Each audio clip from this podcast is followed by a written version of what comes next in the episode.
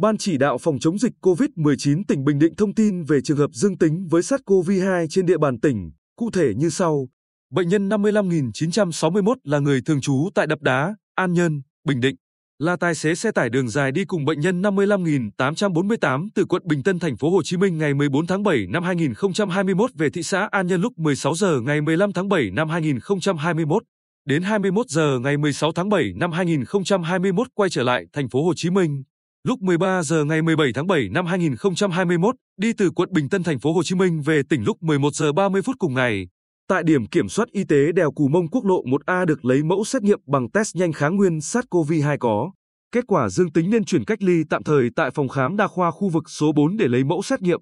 Kết quả xét nghiệm RT-PCR ngày 18 tháng 7 năm 2021 dương tính với SARS-CoV-2. Bệnh nhân đang được cách ly điều trị tại Bệnh viện Y học cổ truyền phục hồi chức năng, cơ sở 1.